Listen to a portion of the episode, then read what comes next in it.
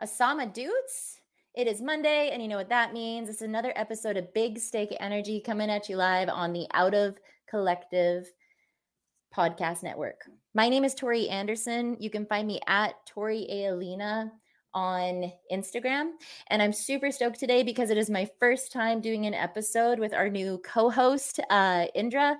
She is super freaking rad. Um, Renee's done a couple episodes with her so far, but this is my first opportunity, and I'm stoked to have her joining the Big Stick Energy and the Out of Collective fam, kind of doing an episode here and there. She's just an overall fantastic human being. But um, you can find her at Indra I N D R U H on Instagram.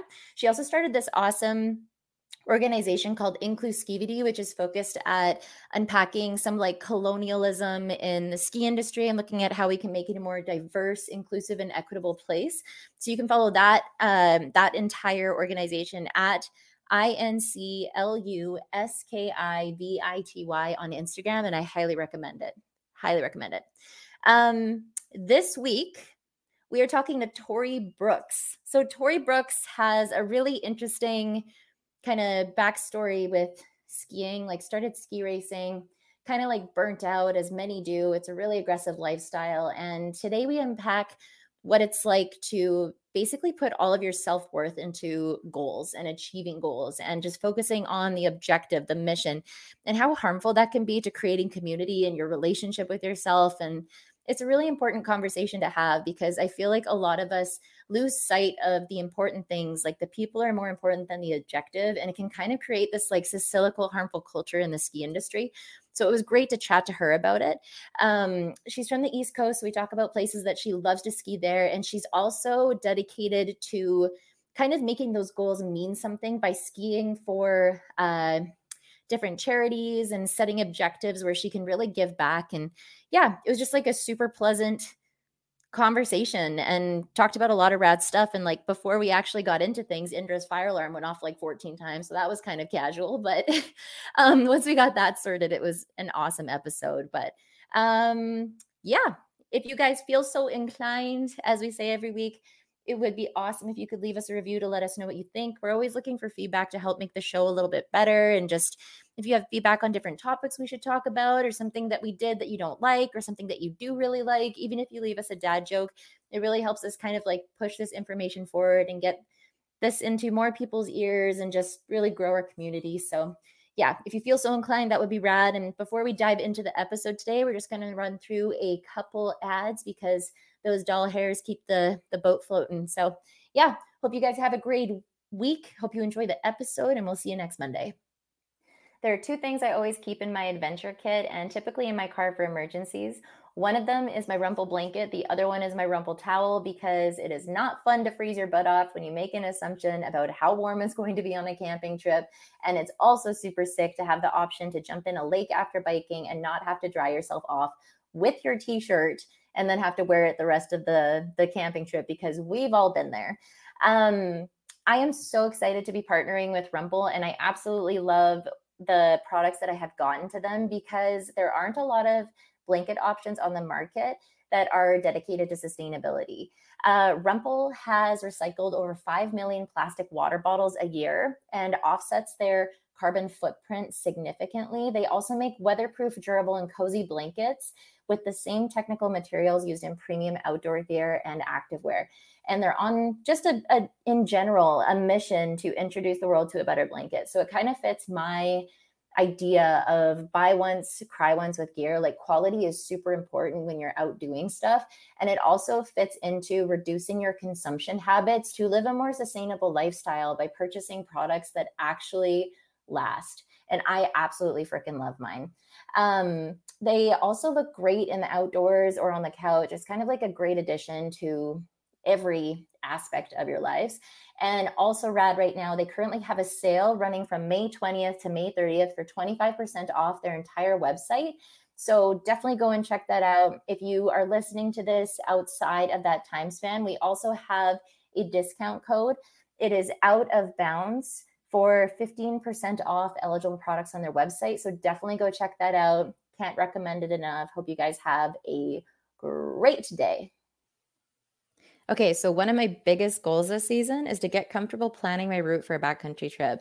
I had a friend point out recently that I am very knowledgeable and I help make navigation decisions and snow safety decisions when we're actually out in the backcountry. But when it comes to that pre planning aspect, opening up a map, choosing where we're going to go, um, I usually let other people kind of take the reins. And I realized that that is a huge safety flaw in my knowledge and experience. And it's something that I want to work on. So I'm super pumped that our uh, podcast sponsor onX is helping me realize those bad bitch dreams. And I think their app is freaking dope and an awesome tool to help chicks feel and other people feel, everybody feel more confident and independent uh, when it comes to making those decisions and participate in group safety.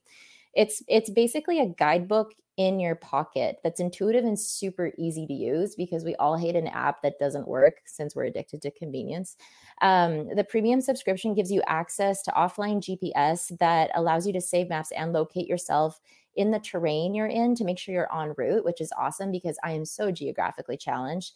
Um, there, there's over 10,000 guide quality routes with descriptions and photos. You can slope shade, route plan, place waypoints, and view the landscape in 3D topo satellite, hybrid base maps. You also have access to other information like forecasts, land boundaries, recreation points, historic avalanche data. It's freaking bananas, all the stuff you get in there but yeah, the the premium subscription is only $29 a year, which is so freaking cheap. And with the discount code that we have today, you get 20% off of that. So if you're scared of commitment like me, you can sign into a seven day free trial. So you can definitely give it a go and make your mind up later. It's super freaking easy peasy. And yeah, these guys are just making access to information a lot more uh reachable, like reducing barriers and making sure it's easy for everybody to kind of use these tools. But yeah, if you're into it, you can head to their website, www.onxmaps.com, and you can use our discount code out of bounds for 20% off the premium subscription. And like I said, they've got that seven day free trial so you can run away from commitment. Tally ho, know before you go, my dude, safety looks good on you. Tori, in the absence of fire alarms, nobody listening to this is going to know what we're talking about. But the first recording was, you know, was really exciting. yes, it got hot in here. Yes, hot takes. Fire alarms were going off. But do you want to um, just introduce yourself quickly to everybody? Tell them, you know, who you are, ABCs, all that jazz. Sure. Um, so my name is Tori Brooks. I live in the Northeast in the US, um, New Hampshire based, but I do a lot of adventuring all around the Northeast. I am a skier and a general, uh, I guess, outdoorsy human. I like being outside. So in the warmer months, I rock climb and trail run and just generally try to spend time outside. And then I work as an engineer as my day job. Um, you know, to pay for all the gear to do the fun things in the mountains. So yeah, that's kind of the ABCs of me. You forgot to mention you had a cat. Like in the oh, first oh, yeah. that we did, that was oh yeah, yeah, part. that was important. that is very important. Um, I am a proud cat owner. Half the people of this podcast just turned it off. They're like, nope. Uh, yes, I have a black cat. Um, I'm a strong believer that black cats are not bad luck. Uh, I would love a dog, but I travel far too much for that to happen. so maybe one day. Someone should put like, you know, like you need that on a sticker. Like I there's an Instagram. Love my black cat. oh, just I love my cat. I'm yeah, sure that's a sticker. Um, actually, I used to have a magnet that was like I love my cat, and I used to sneak it onto my boyfriend's car all the time because he actually really doesn't that's like cats. They're now best hilarious. friends, but I used to like whenever he wasn't watching, sneak in his car so we'd drive around town with a "I love my cat" sticker. Priceless. Yeah. My my boyfriend totally like not about cats, but he has like a phobia of kitchen things. I don't know why. Like for a long time, he only had like forks. Like like polarized end, but he has like everything is minimalist. He doesn't own a cheese grater, like does not want an excessive amount of kitchen things, and everything he owns is either black, white, or gray. And I wanted to get like a tea mug because I like a big ass mug for tea, specific needs. And I found like this bright mustard yellow one, and I picked it up and I bought it purely to spite him but I mean, you don't use it. It's your mug. Well, I just it, was so funny to me because I was like, he's going to hate this, and I think it's hilarious because it doesn't aesthetic. You need that. You need that back and forth a little bit. I know, but he hides it. Alive. He hides it in the cupboard above his, his fridge, so nobody sees it. So it's not like clashing with his aesthetic. Priceless. The little things, you know. It's a little harder to hide a cat to not clash with your aesthetic. So that's true. Yeah. It's just yeah. Freeloader. Freeloader. Who lives in your house without rent? That is a trend on Instagram. Mm-hmm. Can confirm. Yep. It. Indra, were you gonna talk? Sorry, I couldn't tell because you were unmuting. No. I wasn't. I had nothing to add. She's just scared of the, minute she unmutes and her fire alarm starts going. Yeah, off. exactly. I'm living in perpetual fear now. Traumatized. Jesus. No, maybe I'm just gonna leave myself off mute because I feel like I have my power back now. Now I can do whatever I want. You can. Yes. Yeah, don't let them live let make you live in fear. Man. Okay, totally side note, and then we'll talk skiing stuff. Have you guys ever had an eye twitch that lasts for multiple weeks? Uh yes. I think that was all of college. Do you, you have go- a stress related thing? Oh yeah, totally. Yeah. And I was really bad about like wearing my glasses and just generally doing the things to avoid it and probably over caffeinated. But yes. It's like mine would change. Like it wasn't always the same one. Yeah, this one it's been better today. Like not popping off as hard, but then it just like started firing again. I was like, is there a point I should go to the doctor? Should I start googling symptoms? Probably not. Not recommended. Just eat a banana, right? That's like a cure for potassium. Everything. Yeah. Is that supposed to help? Well, it helps with cramps, and I feel like eye twitches are like a similar twitch effect of the body. I just added potassium, eat a banana bitch to my notes. so, yep, okay, I will try that. It's so like it twitches and it just like makes me lose focus. I'm at one point. Or you're like you're convinced that everyone is watching it. Like no one else notices, but you're like everyone's thinking I'm having like a breakdown right now. Oh man, I was looking in the mirror at one point and I was like, I can't see it happen. And then there was this massive one that like almost closed my lid. It was like, I was like, oh my God. Okay. Or people think you're just winking at them. just, I can't God, actually. This Tori girl just keeps eye. winking. Nobody could see me trying to wink. Um, anyways, wow, I feel like it's Tuesday and we are just on a vibe. Indra, do you have a beverage? Because I have a glass of wine. Tori has a beer. I freaking wish. Oh my goodness. I'm going to get beers after this though, so I'll I was drinking for tea it. for part one, but no, I feel like it's it's beer worthy. I have so many liquids. I've got tea, wine, and water. Hydrate. of life. Yeah, exactly. Elixirs of life. Um, anyways, uh so I feel like that was like I feel like we have a lot to touch on with that intro because that was like such a surface level skim. I was trying to keep it sweet and short. It was sweet and short. You nailed it. I think we also had like with the second intro, it was kind of like take two, let's get into it. Um, but one thing you mentioned before is that like you grew up ski racing and that there's this kind of hush hush culture on the the northeast where it's like you're talking about setting goals like talking about setting goals and maybe like the the more like influencer kind of media side of being a skier is not as like approached there. Is that the right way to look at it? Yeah i think well i think there's a couple of different ways to look at it. So um yeah i grew up ski racing and that was how i skied a lot. Um, I did, I had the opportunity to get into ski touring uh, through my mom actually when I was a teenager, but it was always a side thing. And I was a ski racer for the longest time. uh, moved out to Colorado to be a ski racer. And then when I stopped ski racing, um, combination of burnout and injury, which is a common story, uh, I moved back east to go to college and started exploring this other side of skiing um, with more backcountry, more touring, more like kind of steep skiing and um, these other sides of it. And I never really saw it as something that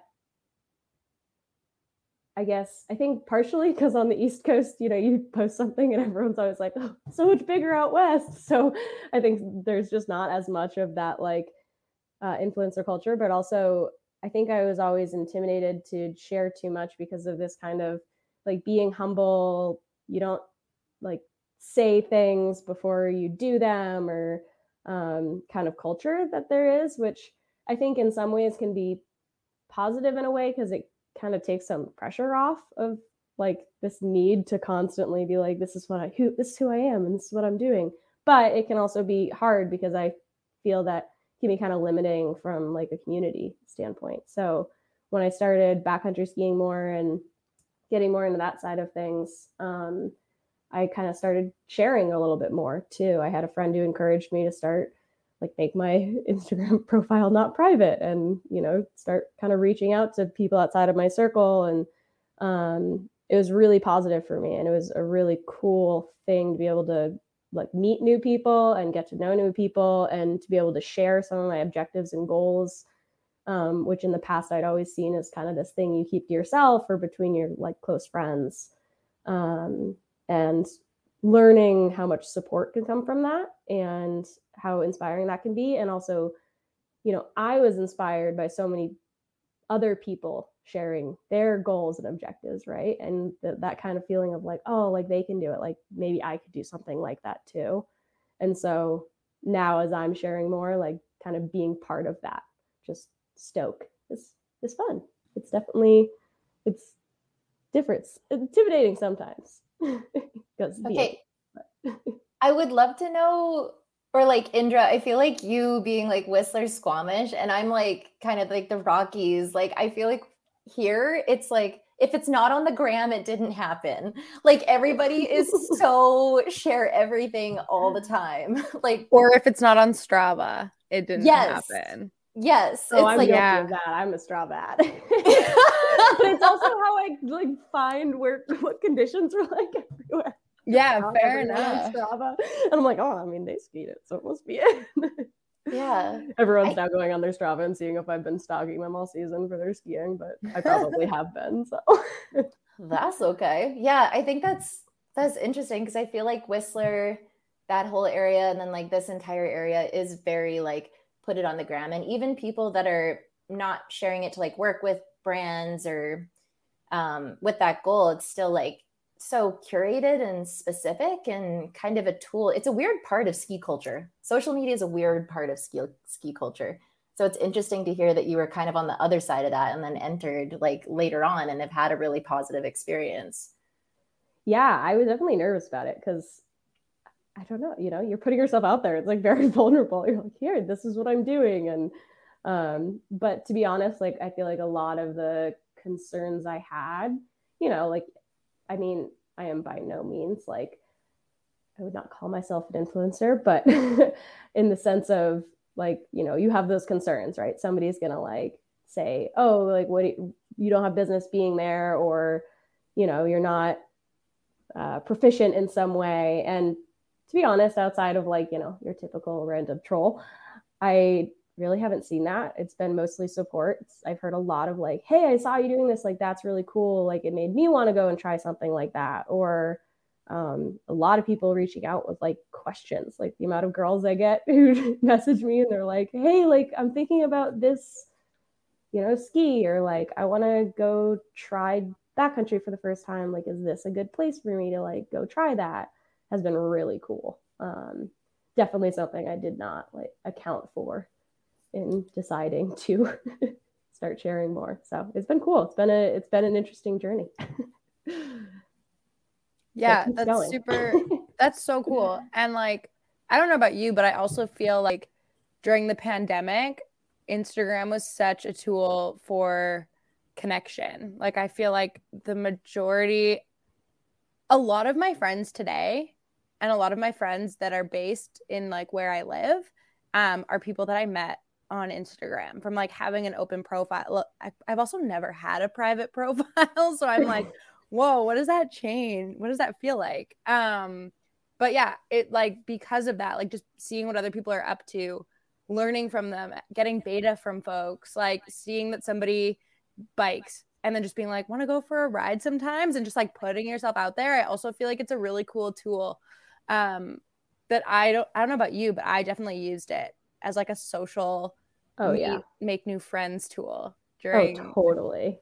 yeah. I mean, even I think yesterday I posted a thing. I was like, "Oh, there's this trail running series in May. Like, is anyone else doing it? Like, I would love to see a familiar face, you know." And it's like funny because if I see somebody there, like I might never have actually met them, but because I already Mhm. have some connection on Instagram, it's like, "Oh, cool! I get to walk into this trail series and like maybe I do know a couple of people there instead of that intimidating, just like showing up and hi, I want to be my friend? Yeah. I actually like the concept of meeting people that you follow on Instagram is interesting because you can have like mutuals, like you follow each other, so you're engaging. And I do have like a bunch of people I've met in the ski community from that. But I remember like there's this one um, artist in Calgary that I was following, and I love his stuff, love watching his stories, like think he's dialed. And I was at an event with like an ex boyfriend a couple years ago, and I was like, oh, that's this guy. Like, I really love his stuff. I've never met him in person though. And he was like, why don't you go up and tell him you love his stuff? And it's nice to meet him. I was like, I don't want to do that. Like, that's weird. It's Yeah. like, you don't know me. I don't know you, but I'm just here to tell you that I follow you on the gram. And like, I guess I kind of know who you are. And he was like, he made I've a- definitely done that. right? But I, did, I didn't like, know "Oh, how to like, them, but I yeah. don't want to fangirl, but I kind of am anyways, so I might as well walk up and Yeah. know. But he made a good point. It's like you can walk up and just say, like, hey, like I follow you on the ground. Like I really like your stuff. Just want to say, like, keep killing it. Like that's I that's something that would probably make I'd get really awkward when I get compliments. I say thank you with a Western accent and finger guns. I'm like, thanks.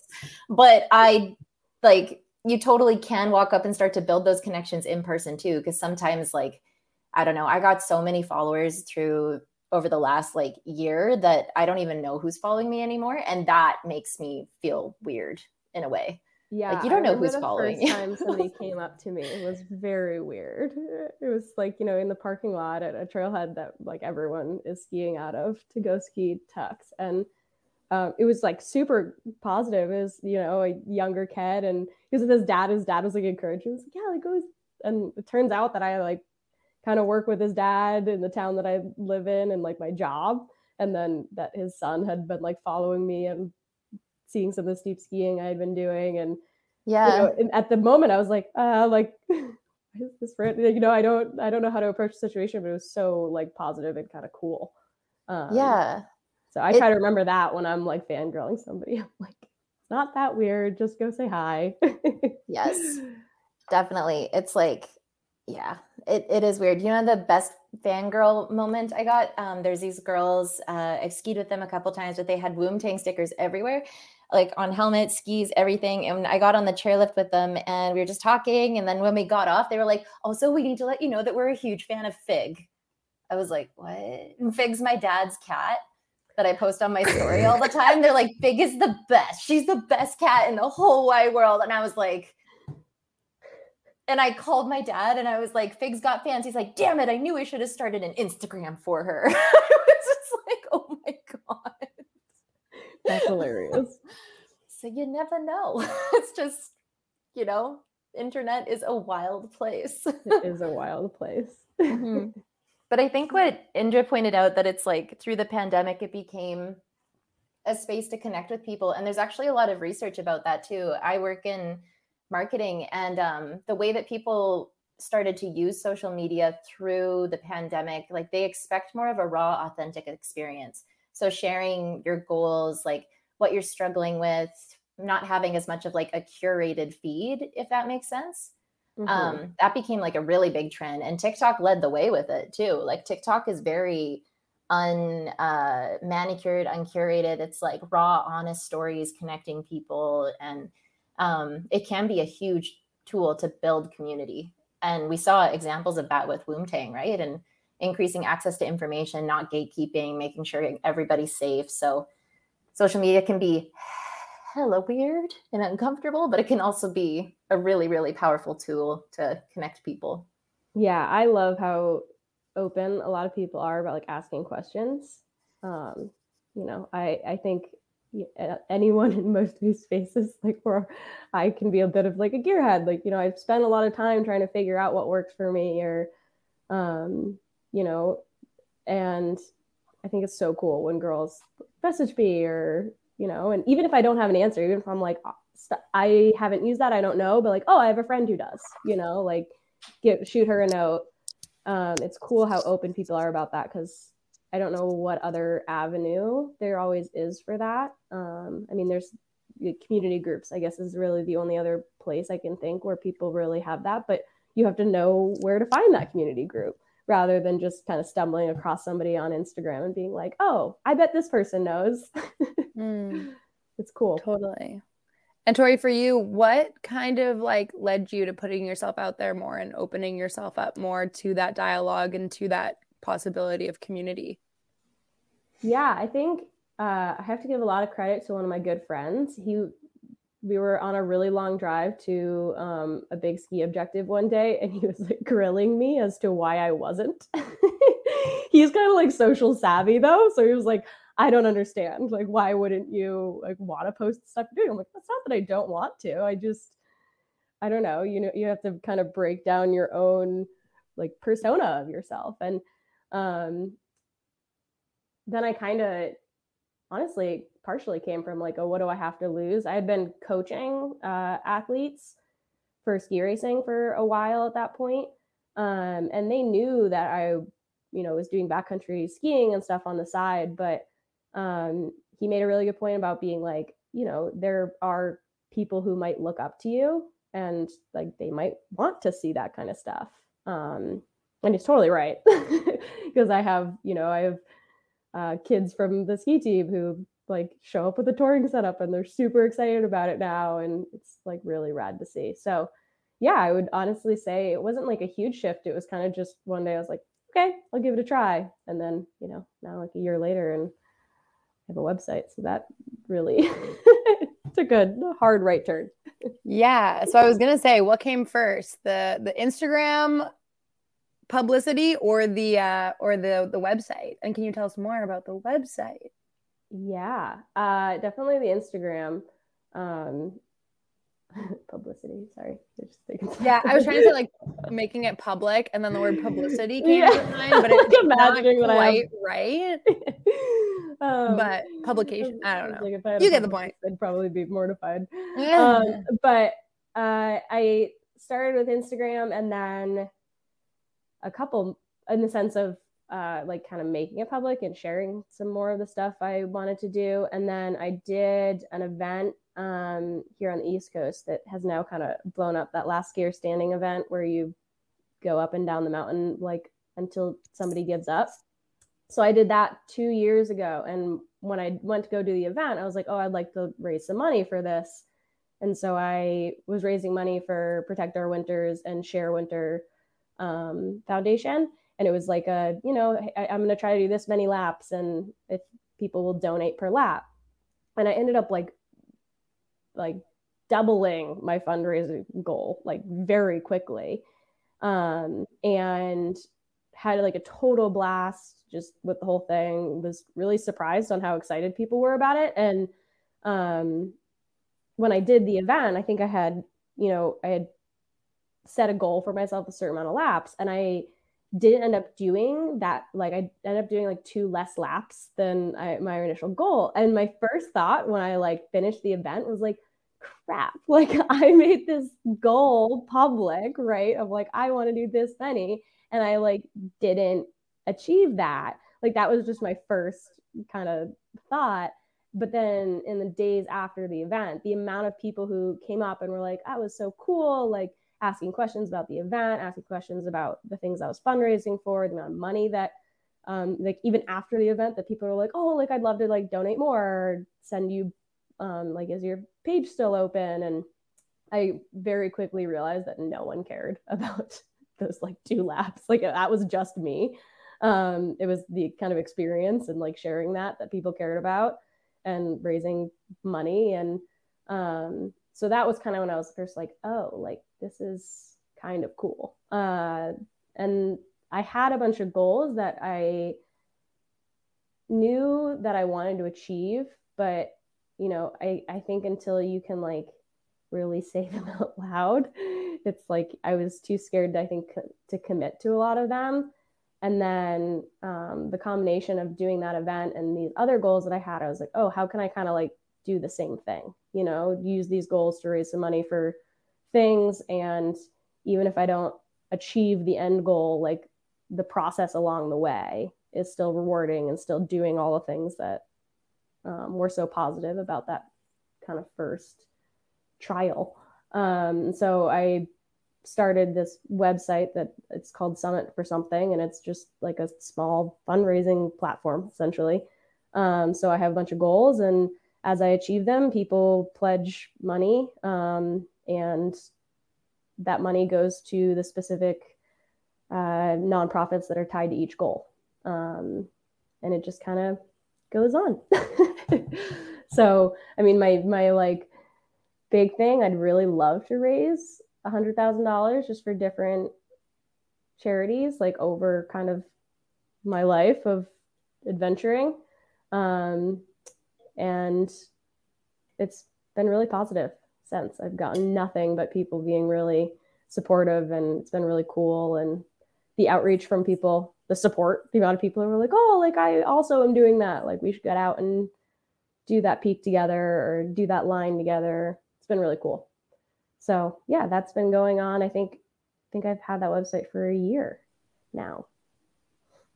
That's really cool. It's like such a great invitation for people to connect with you in whichever way is accessible for them, whether that be congratulating you on Instagram or pledging money for one of your objectives or joining you, like just being able to put yourself out there and put out into the world and community what you want to get up to. It really invites people to like come along and have a stake in that journey with you. Yeah, it, it's been cool. And I, I too didn't realize how much seeing other people set goals allows you to do it. Um, and the amount of people who have come up to me and told me like oh like that's really cool. I'd love to do that too is so rad. Because you know some of them are like pretty big. Some of them aren't. Like one of them is the um, new hampshire 48 there's 48 4000 footers um, in new hampshire and you know i grew up here i've am outdoorsy and I just had never done it. And so one of my goals is just like, I want to go out and do that. Like it's not anything like crazy or grand, but it's important. Um, it's where I live. And so like the amount of people who are like, oh, I, what peaks do you have left? And then they go out and do it too. It's really cool. I think also like creating space to celebrate people's accomplishments. Like I did this um this like it, it looks at what your your core values are or like parts of your personality. And it was like to people refer to you as modest. And i was like i used to like try to be modest but i don't really believe in being modest because like if my friend's killing it or somebody reaches a goal i think you should celebrate it. And like i don't think it's bad to talk about like what you've done, what you're proud of, um, and like making sure that you create a space where people can celebrate what each other has done, no matter the magnitude of it. Like it doesn't have to be this super grandiose thing. Like small wins are still wins, right?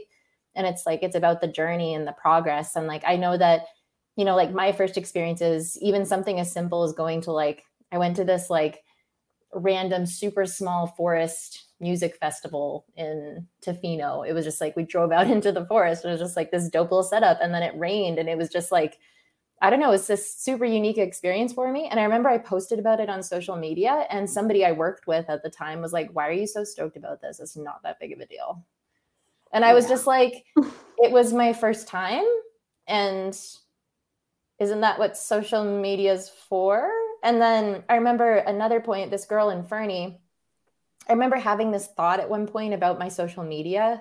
I was like, my social media is only going to be for sharing adventure stories from now on. Like I had that thought, which is so wild. And then she commented on it after knowing her for about like nine months. She's like, Yeah, so you just like post yourself on social media, hey? And in my head again, I was like, Isn't that what it's for? I was like, What the fuck is going on? So I think like those like assessments of social media and like creating a space where you can celebrate each other's wins no matter how big they are is huge. Yeah, for me, I always like to say, like, because it's hard not to get in that trap, right? Of like, this like curated because it's what we see so often is you know like what does that page look like but we're all more multifaceted than that and our lives all have so many different aspects to it so i like to just think of it as you know i post what i'm excited about and yeah a lot of times that is doing rad stuff in the mountains because that's what makes me excited which is why i go and do it. But sometimes it's not. Sometimes it's something at work or it's my cat being weird or it's you know and i don't i try not to you know think too much about like what people are taking from that because that's not the point of my social page is yeah. what they're gonna see right? Like i'm i'm a huge advocate of like if you don't you know want to see things on somebody's page then you don't need to follow them. Like that it is a very easy solution. like I am like I'm the biggest and if you know and at different times too like I have nothing against people want to follow me sometimes and then like maybe they want to follow me in the winter to you know stock ski conditions and then they unfollow me all summer like whatever like as long as they're getting what they want to get out of it then great. You do you also like trolls needs to like they don't even i got a really weird one a couple weeks ago maybe like two weeks ago but the need to comment when you're not doesn't bring anything to the table. Yeah. like just because you just like who pooped in your cornflakes? Like why did you just like wake up and you're like you know what? I'm gonna leave this comment to ruin this person's day because fuck them. I'm like wow. Well, to be honest i think that that was part of um like me for the longest time not really wanting to be really on social a lot was like two parts. One was this like, oh, I want to come across as like like we were saying, like kind of modest and like humble. And I don't want people to think that I think that I'm like this crazy athlete who can like do whatever she wants and stuff. But at the same time, I was also and still am like kind of terrified of social media because of what the internet can be. Um, like I, I always have a running joke with my friends, like that would like waking up those like stories of somebody like you wake up and they just have like a million more followers, like sounds like a like actual nightmare. I'm like, oh my God. that is terrifying. so I think there's a balance in it all. Um, but yeah, I think, you know, sharing experiences and just hoping that the right people get the positive out of what they want out of it. And if it's not the right place for somebody, then that they find another place that is.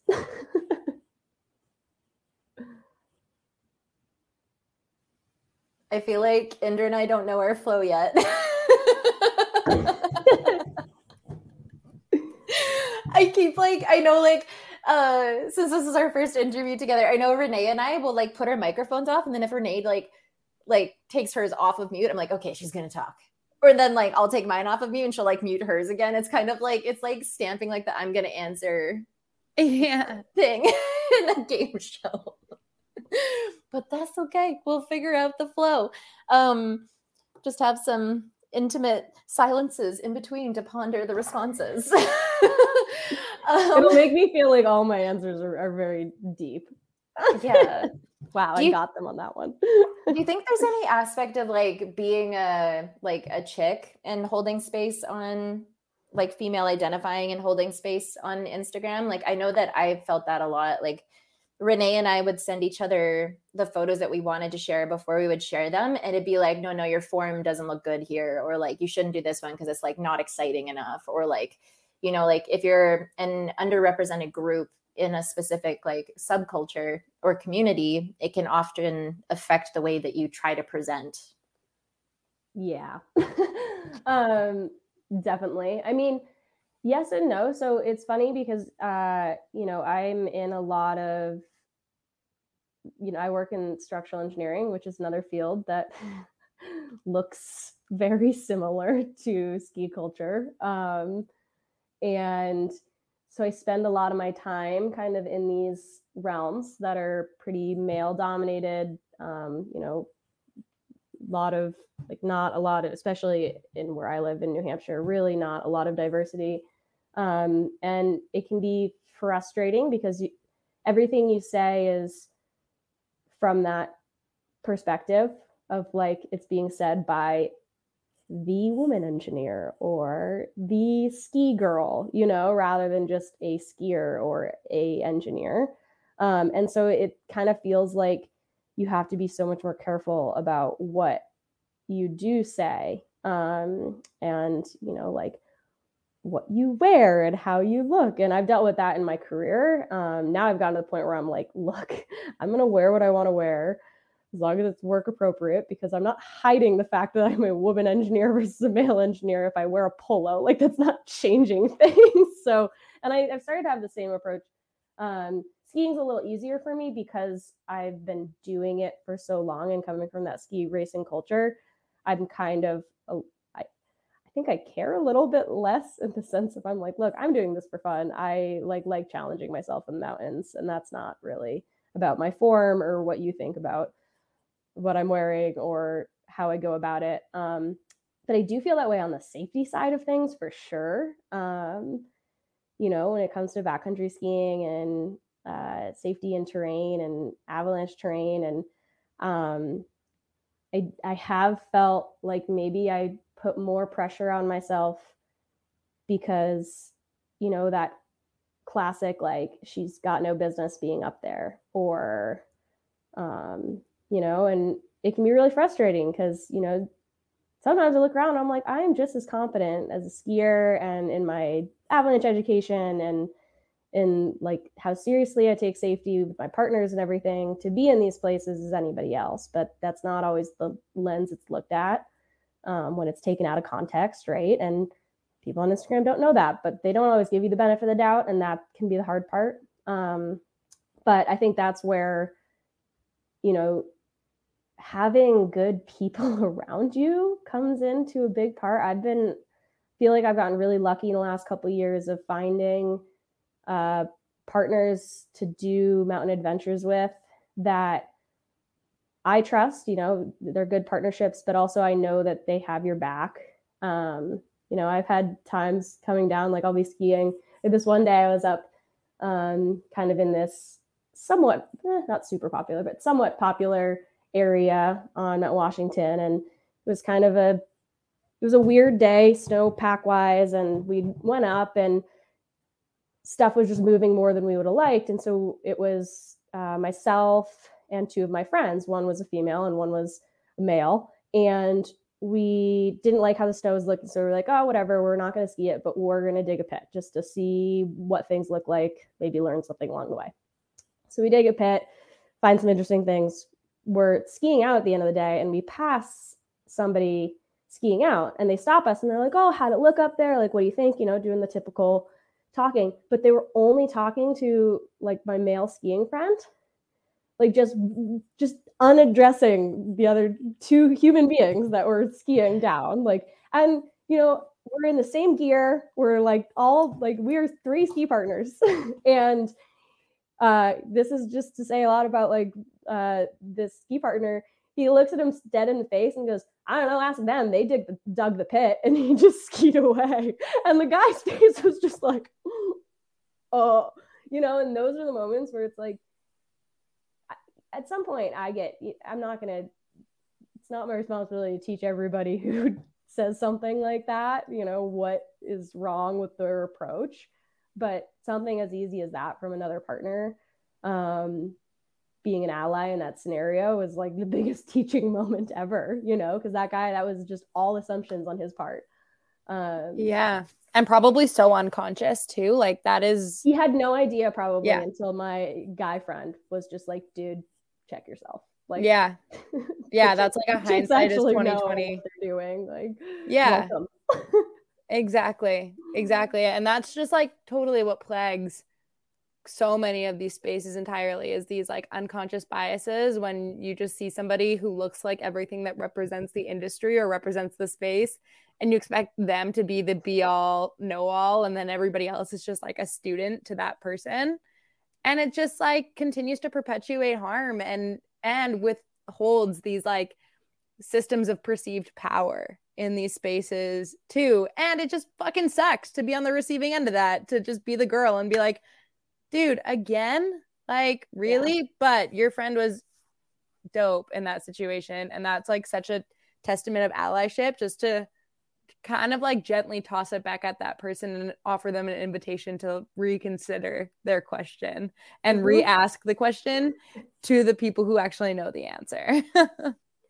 yeah, for sure. And I think it's important to like, you know, really give praise or praise is due for those people because that moment was so much more powerful you know unfortunately than maybe if i had said something. Um, and you know i i i like to do a balance. I think that learning can't come from a defensive a lot of times and that's shitty sometimes because sometimes it's warranted for you to be like hey yo like that's not cool sometimes you just have to be a little bit more tactful with that um, whether you know it's really or not to have to do that. But i do you know like kind of back to what tori was saying about you know with instagram being careful about kind of what i post.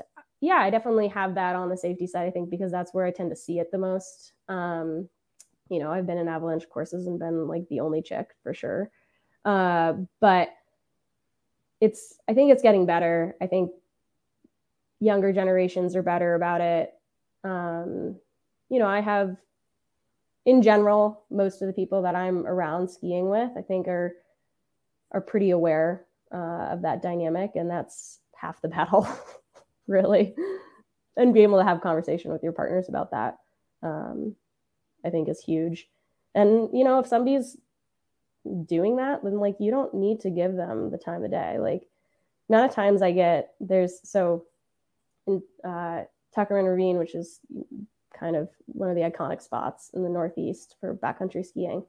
Gets really popular, gets really busy in the spring, and uh, I actually kind of try to avoid it in the spring because of that. But uh, you get out to this one point. It's called Hojo's. It's like this little caretaker's hut essentially, and people collect there, right? And so I'll come up there maybe to do that objective or different objectives, and you know, you get the random person who's like, uh, oh, like you up there, like, do you have the right tools? And I, you want to like look around and be like, well, are you asking everyone this? Like, and then you have the time you look at them like, you don't have the proper like safety, you know, like I'm don't see like avalanche gear or anything that you maybe should have. And, you know, it's hard not to want to just in that moment kind of get fired up. But I've learned ways to just kind of be like, yep, got the tools for the job, and then just ski away.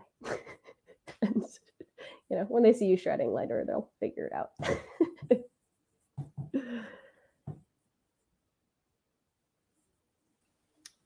yeah.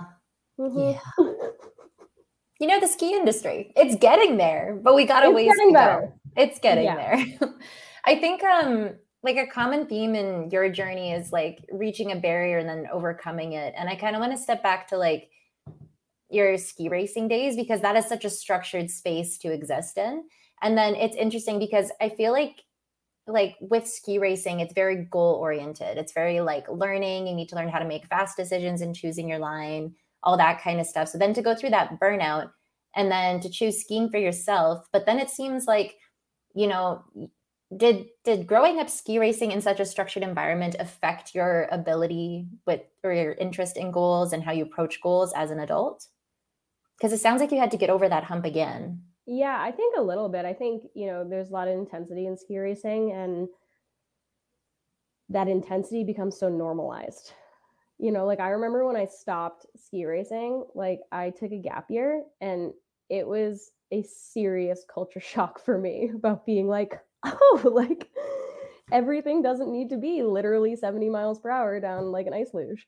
like it can you know you can take your time making choices or not have like nationals in your brain for six months of the year that you're like working towards and figure it out as you go a little bit more and i think it definitely did um you know I, who knows how much of it was formed because i grew up ski racing and was formed just for my personality type but you know i went and went into school for engineering and that's pretty similar. So I, I do think that like part of it is probably a little bit of a personality thing but uh, then as I got more into backcountry skiing, and you know, it's a lot more like choose your own adventure, and that's the beauty of it. And you can make it whatever you want. If you want to go wiggle in the woods on low angle, it's like just as fun as skiing steep stuff for whoever you are. Like it's whatever you want to do with it. And I think that was a big breath of fresh air for me. Um,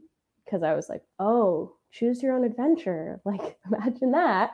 And then uh, when I did start setting goals, I actually think that that was part of my hesitation is not getting sucked back into that, like being a slave to the goals, um, not seeing it as succeeding in that goal is success and not doing that goal is failure and seeing it more as here's a goal that I have, but you know, and it sounds cliche, but the like journey to get there is what I'm after, not the end goal. Um, and when I decided to post like my goals on my website, I wanted to be really clear about that. So I actually kind of wrote on there, it's a piece um, called the vulnerability of goals. And it's literally just talking about like, these are kind of the rules I've set for myself with these goals. And it's essentially that I, the goal can't come first. Um, if I get halfway down one of them and decide it's no longer serving its purpose, which is helping me have fun and grow as a human being and hopefully do some good along the way, then it can change. You know, I can decide to not continue doing that. Um, and that's just as much success as if I get to the end and finish it. Um, and that's been, you know, it's a catch 22 because because it doesn't matter, it's almost like that motivation is more pure and you're just excited to go out and do them. Um, and it also, like, you know, some of my goals are if you went at them too fast, could be dangerous. You know, you have to be aware of pushing yourself too hard and making not great choices because of that. Um, whether that's for yourself or for your safety and terrain or whatever that may be. And so not having that pressure i think is really important to me um, you know i i i think there's this tendency of like oh you're a type a person and you have like goals or you're a type b person and you're just like doing as you go and i just don't think it's that black and white and that most humans are very much on a spectrum between a and b um, there's probably very few people who are truly only one and different aspects of your life you're going to treat differently too. Um, the way I approach my work is different than the way I approach my skiing. And I think that's important. So, yeah, I think, you know, yes, I think ski racing probably probably led to some of the more adventure intense activities that I tend to enjoy now, but I don't think that it um, I think it actually taught me how you can have really concrete goals and high level of achievable and that doesn't mean that it always correlates to a lot of happiness or success in life right? They're not mutually exclusive. I also want to add worth to the end of that like internalized yes. ableism. Mm-hmm. Um yeah i mean to like be completely frank with you i used to put so much pressure on myself with ski racing and i really thought that it was going to be you know my end all and um I put so much effort into it and you know, I I didn't really make it that far. Like to be completely brutally honest, like I just did it, you know. I, um and I mean I I'm very like proud of myself for the work and effort I put in and for what I did do, but it's not like I was, you know, on top of podiums and making the ski team at all. And you know, I stopped because I blew my knee a third time and finally my brain kicked in and was like are you happy question mark and i realized that maybe i wasn't um and you know sometimes you've got to do it the hard way to learn that uh, but i wouldn't go back on the experience. Maybe i would have like you know wished i could have learned that like two knee surgeries before that but sometimes sometimes it takes a while. I've got a tattoo above my busted knee that says not broke, just bent in really bad handwriting. So permanent reminder to chill. yeah. I was like, that's like my body and also me as a person. It's just a yeah. bent, you know, not, not broken, broken, just weaving through life. Um, yeah, I I love I think what you said about goals and what you wrote in the vulnerability of goals is like that was probably the most powerful aspect of this podcast and it like really resonated with me because it's removing those judgment factors from the conversation of goals right? It's like you have to perform at a certain level. You have to reach this goal. You have to do this. And like it's that is so detrimental to your well-being at the end of the day. Like a lot of my, pressure. It is. I was like like going into university like honor roll 3.9 gpa scholarship for academic achievement and like the pressure on myself to perform in everything and do everything perfectly and right because those were the rules. It's like you have to do this. And then like my journey in therapy and doing like dialectical behavioral therapy and like understanding what my actual values are, like who I am and unpacking some of that internalized ableism. Like when I I failed a class in a this last semester and I was supposed to graduate and now I have to retake a class in the spring, but I failed the class and I didn't tell anybody. Like I, mm-hmm. I, didn't tell my mm-hmm. boyfriend, I didn't tell my parents. I was like just kind of processing it myself, but I had this like deep feeling of just like acceptance that I chose myself over my success and over my goal. And it was like you know, like I did the best that I could. I wasn't able to complete that class and like there were other barriers and like it's not a determinant of my worth where i've had like full meltdowns like crying at school before when i've like handed a paper in late. So mm-hmm. i was going to lose 20% and it's uh i told my therapist i was like you're the first person i'm telling and she was like i don't like using judgment words but i'm fucking proud of you for failing that class and being okay with it. And i was like i love you. She's the yeah, best. it's, it's that like theory of um it's almost not like doing the hard thing that's important. It's like, do you still like yourself while you're doing the hard thing? you know, you might not like yourself for making yourself do it, but you know, like, can you look at yourself and be like, this is what I want to achieve? Um, and honestly, just like to achieve a lot of hardest things you need, you need to be all in, and you can't be if you're stressed and not fully there and not fully committed to it.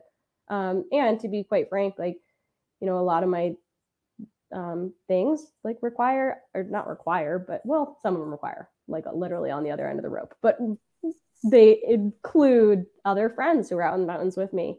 Um, and I take my mountain partnerships pretty seriously um, because you're dealing with safety and friendship and a lot of these factors. And, you know, you it's a lot more fun to be out with somebody when they're having fun.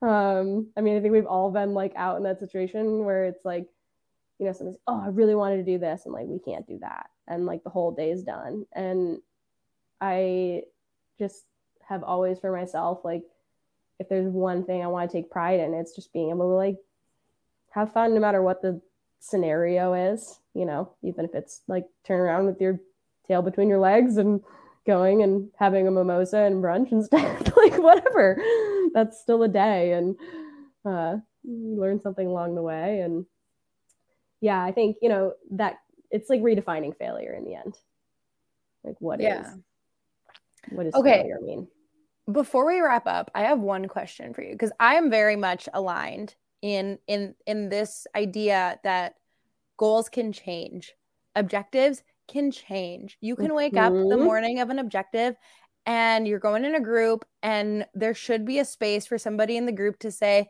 Hey, I'm not feeling good. Because if you're feeling that pressure that you have to go up there and then you get to like the bottom of the objective and you're like, well, fuck, like actually, no, I'm not good. then there's Yeah. like I've I've been in that position before where I've felt like I've let people down and then by trying to be honest and saying like I'm actually not there today and then people agree to not do it and then they get mad. Yeah. I mean, it's always going to be like, like whenever you're in the mountains with somebody, right? Like you're constantly balancing expectations and how much people want things. And um, at the end of a lot of things, like it takes two to tango, or like you just need, for safety reasons, multiple pe- people. But I'm also a like huge believer of even if it's not like I'm not feeling good, even if it's just like I feel weird about this, you know, like you're out there and you're looking at the snow and like, yeah, it's not wimping and there's no shooting cracks and nothing's moving, but you're just like, I just don't feel good about it. And you don't say that to your partner or you don't communicate that, and then something happens, like that for me, living with that would be harder than me, you know, looking at my partner and be like, look, I'm just like not in for it. And I think that's, you know, where that like strong friendships and partnerships are and being very clear about like where you are with things the whole way, um, I think is Mhm. another thing.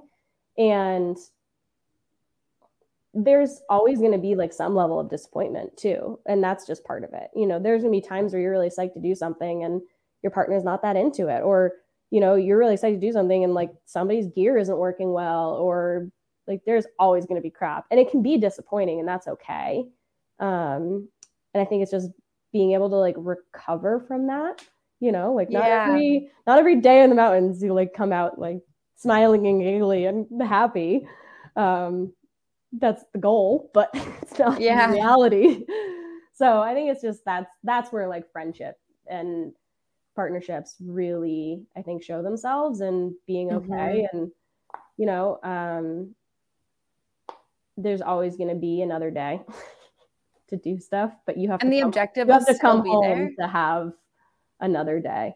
Uh, and i think that's actually you know that can be the danger of social media sometimes too. If you feel like you want to post something right? Like i have all these goals and if i feel like people expect of me to achieve them at a certain rate or do them being very clear about like I could go about this a different way, but that's not how I am choosing. You know, like my margin of safety is might be different than another person. So yeah, they might be able to achieve this in this time frame or under these conditions, but that's not how I want to do it.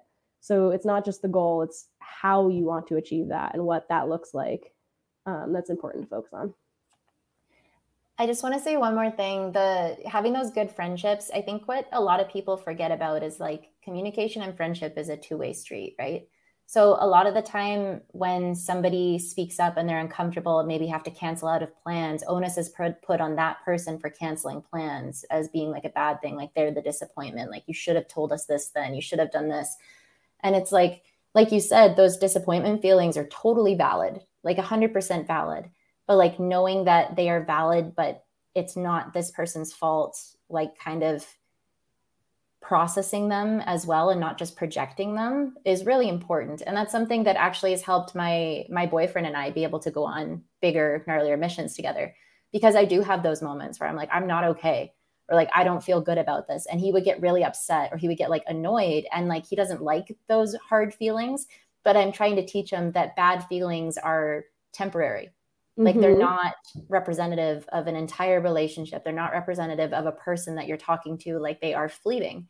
And it's like respect them validate them feel them and then like don't let it kind of cloud into other things or form permanent judgments right? Yeah, Yeah, and and I think- communicating along the way. It's like i think uh and i think this is actually you know part of where this kind of typical culture this like more masculine hardo go and just do it buckle up cowboy kind of culture kind of shoots itself in the foot because then you are in these scenarios where there does have to be somebody who has to say no right? You you get to that thing and there has to be like this moment of like like i'm not doing that whereas if you can communicate along the way i literally just was having this conversation with a friend i was just out west uh, trying to do a couple objectives with we'd like joke about it as just like observation vomit. Like just as we're going up, it's just you're just saying whatever's on your mind and it's not giving a lot of weight and it might not make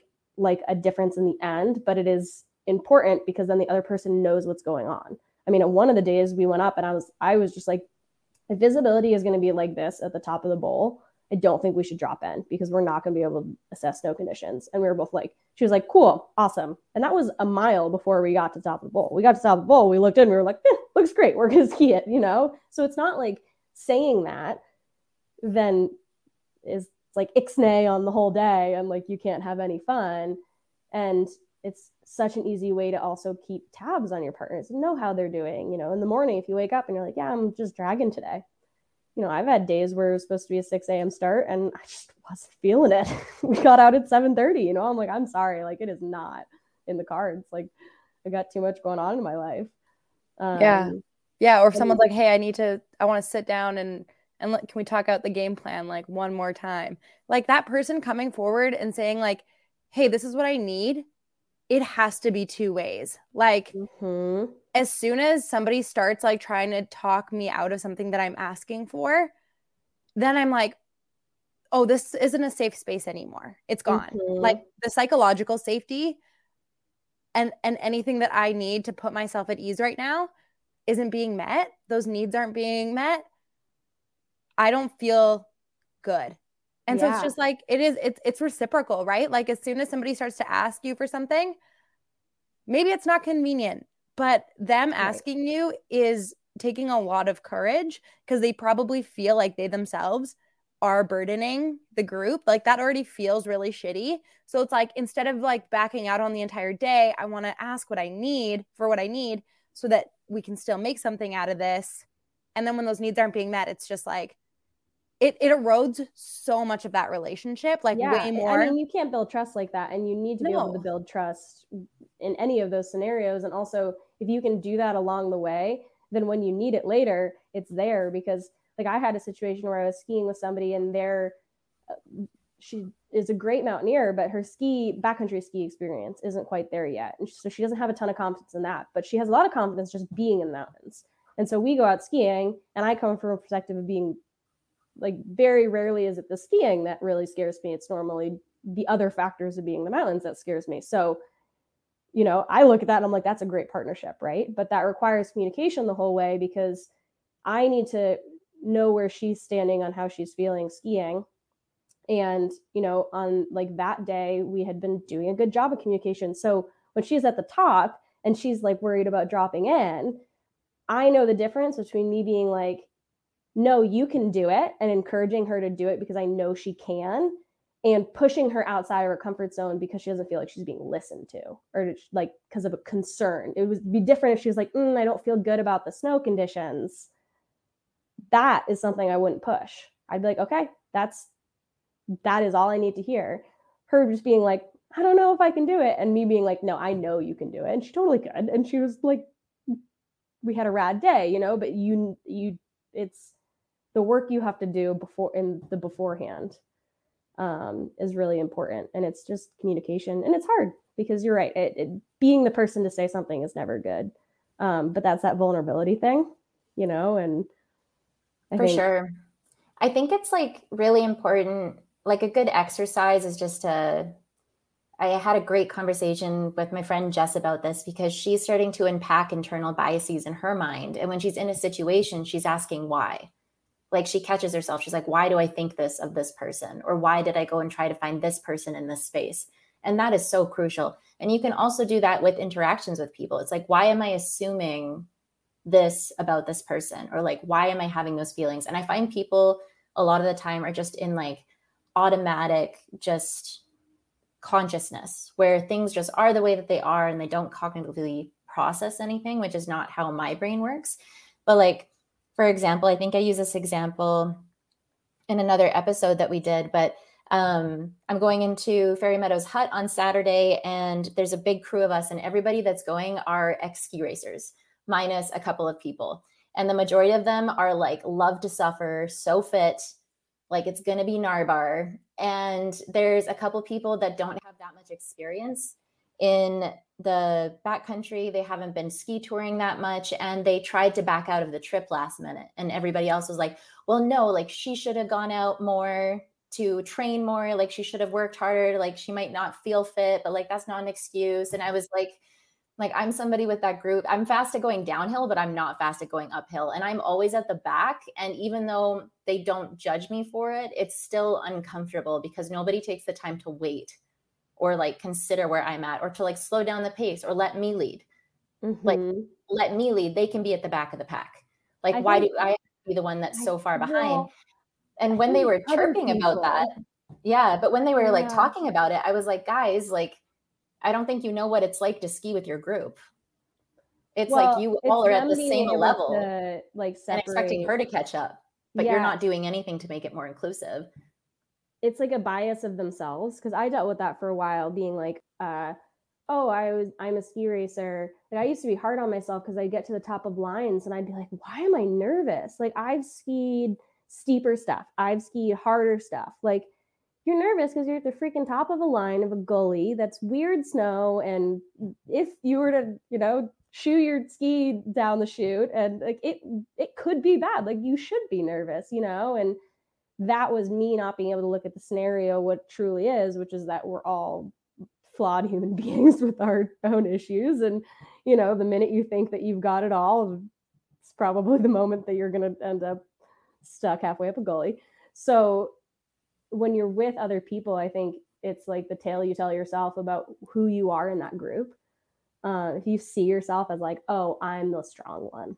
Oh i'm like need to make the decisions um, because that's you know what society has told you through the narratives of what ski culture is and who those like you know strong people are or because of what you want for yourself that's where that like communication all breaks down.